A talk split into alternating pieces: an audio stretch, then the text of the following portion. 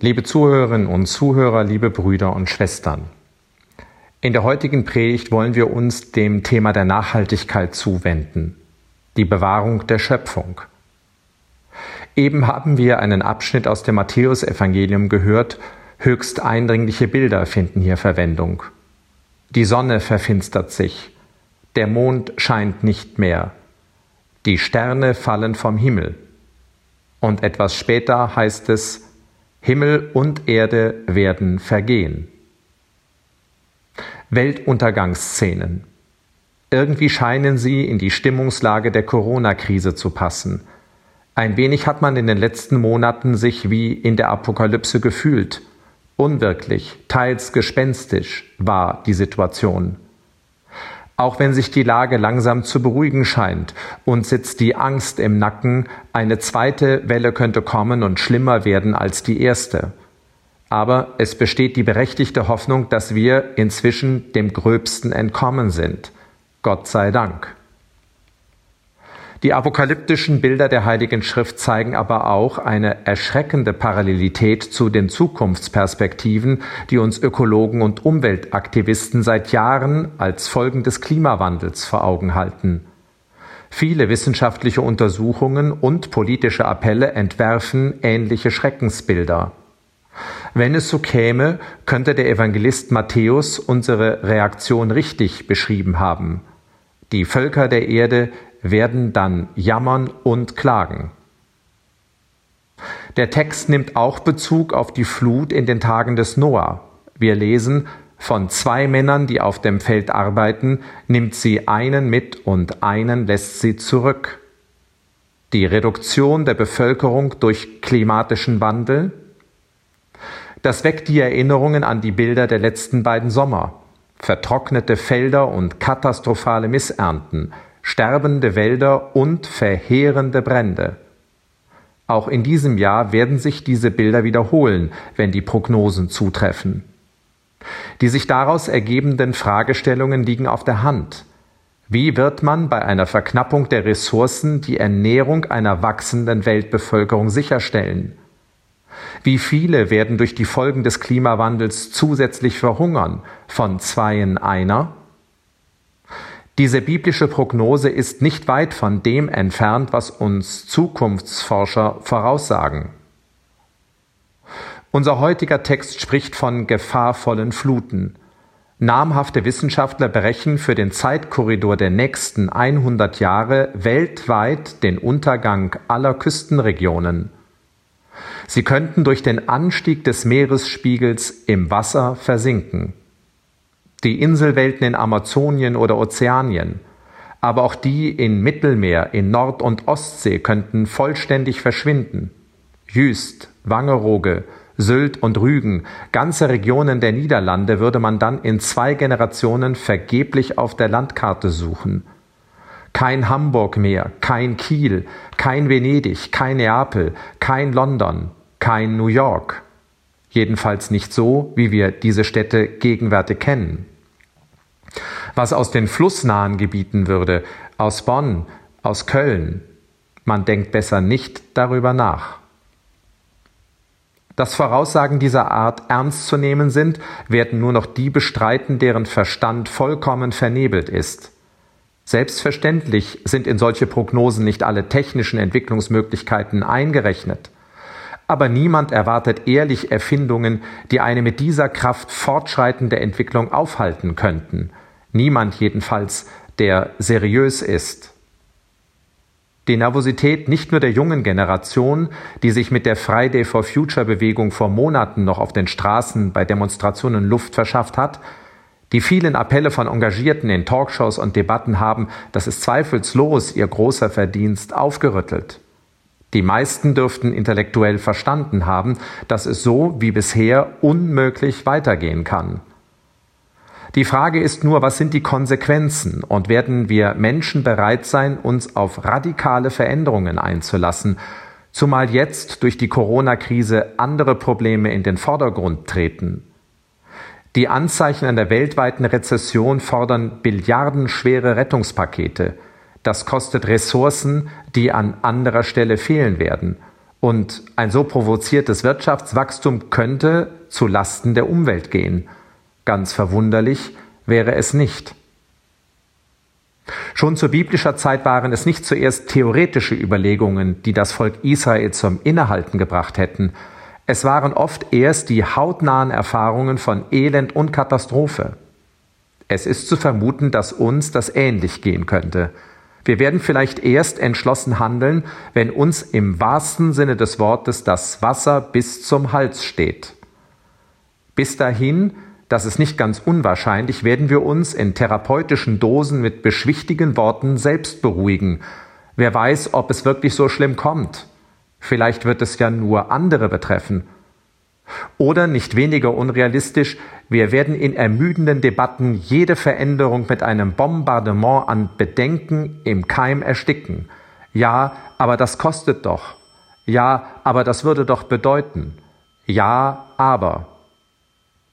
Doch täuschen wir uns nicht, die Zeit ist reif. Vielleicht ist die Zeit reif, Ihnen werden schon bei den Gedanken daran die Haare zu Berge stehen, auch für eine Art Lockdown zugunsten der Schöpfung.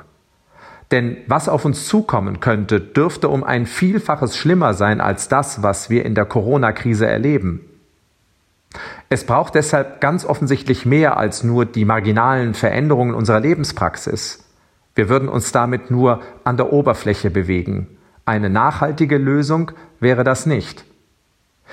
Die Zeit ist lange reif für eine grundsätzlichere Infragestellung unseres modernen Lebensentwurfes und unserer funktionalen, teils egozentrischen Sicht auf die Schöpfung. Der Mensch unserer Zeit hat sich sehr bewusst von Vorgaben und Geboten, dem, was man gestern noch göttliches Recht genannt hätte, emanzipiert. Die Fortschrittsgesellschaft glaubt daran, dass sie der Welt neue Gesetzmäßigkeiten vermitteln kann – es ist nicht mehr nötig, im Einklang mit der Schöpfung zu leben, weil man sich eine am menschlichen Bedarf angepasste neue Welt kreiert. Die säkulare Gesellschaft hat dem einen auch Gott abgeschafft. Es gibt keine größere Wahrheit mehr. Eine Rechenschaftspflicht gegenüber Gott, die noch in der Präambel unserer Verfassung Eingang gefunden hat, in der Anverantwortung vor Gott und den Menschen, heißt es da, ist für die meisten unter uns bedeutungslos geworden. Der moderne Mensch versteht sich als autonomes Wesen, ohne wahrzunehmen, dass er sich im Zuge dieser Entwicklung immer mehr zum Autisten der Schöpfung entwickelt hat. Alle Beobachtungen, die wir im Evangelium gehört haben, auch alle Zeichen unserer Zeit, die wir eben beleuchten konnten, verweisen auf eine Grunderkenntnis, an der der Mensch in jeder Generation nicht vorbeikommt und mit der seine Existenz verknüpft ist. Es geht nicht ohne Gott. Der autonome Mensch wird am Ende in der Welt, die er sich selbst schafft, untergehen. Die Flut in den Zeiten des Noah, die Folgen des Turmbaus zu Babel, das sind alles Bilder für diese alte, uralte Erkenntnis. Dem Menschen ist die Vernunft nicht gegeben, um sich selbst neu zu erfinden oder die Welt neu zu erschaffen. Wir können sie nur mit Hilfe der vorgegebenen Gesetze der Schöpfung durchdringen, nutzen, aber wir müssen im Einklang mit ihr unser Leben entwerfen, wenn wir auf lange Sicht überleben wollen. Es ist also an der Zeit, wieder nach Gott zu fragen und von ihm zu sprechen. Der Mensch muss sich von einem anderen die Wahrheit sagen lassen und wieder zu einem respektvollen Umgang mit der Schöpfung zurückkehren. Wir brauchen eine zweite Aufklärung, die Gott und seinem Wort wieder einen Platz in der modernen Welt zugesteht. Voraussetzung aber ist, dass der Mensch etwas wiederentdeckt, was er vergessen hat. Demut. Liebe Schwestern und Brüder, wir stehen vor der Krise der Moderne. Die Klimakatastrophe, der soziale Kollaps und die seelische Verelendung, das sind alles alarmierende Symptome für die gleiche Situationsbeschreibung. Die Welt ist erschöpft.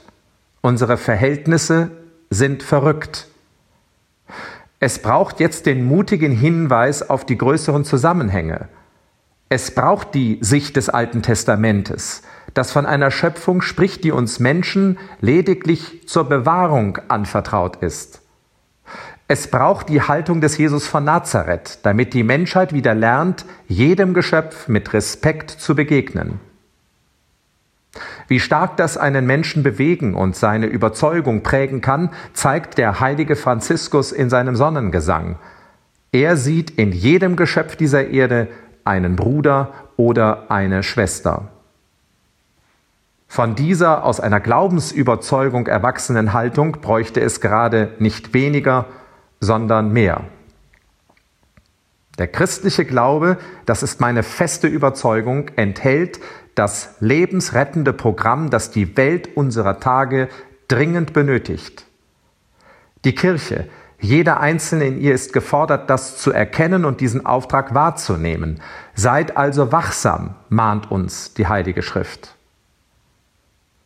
Papst Franziskus hat die Kirche und unsere Welt eindringlich auf die Zusammenhänge hingewiesen. Seine Enzyklika Laudato Si fordert das Umdenken, die Entschiedenheit und den Einsatz für die Schöpfung, in der wir alle leben. Sonst wird uns ein Jahrhundert der Krisen bevorstehen.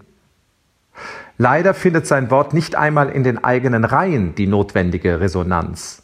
Die Kirche ist hierzulande mit ihrer eigenen Krise beschäftigt. Sie erscheint äußerlich gelähmt und sprachlos.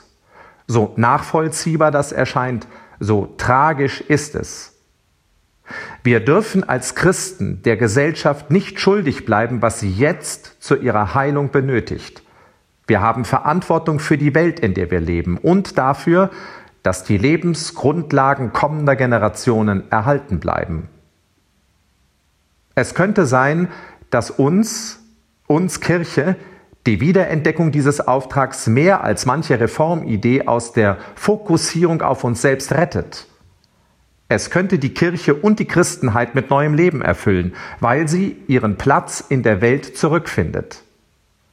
Nicht zuletzt würde es vor der jüngeren Generation unter Beweis stellen, dass der Glaube an Christus Bedeutung für das Leben und Überleben der Menschheit hat.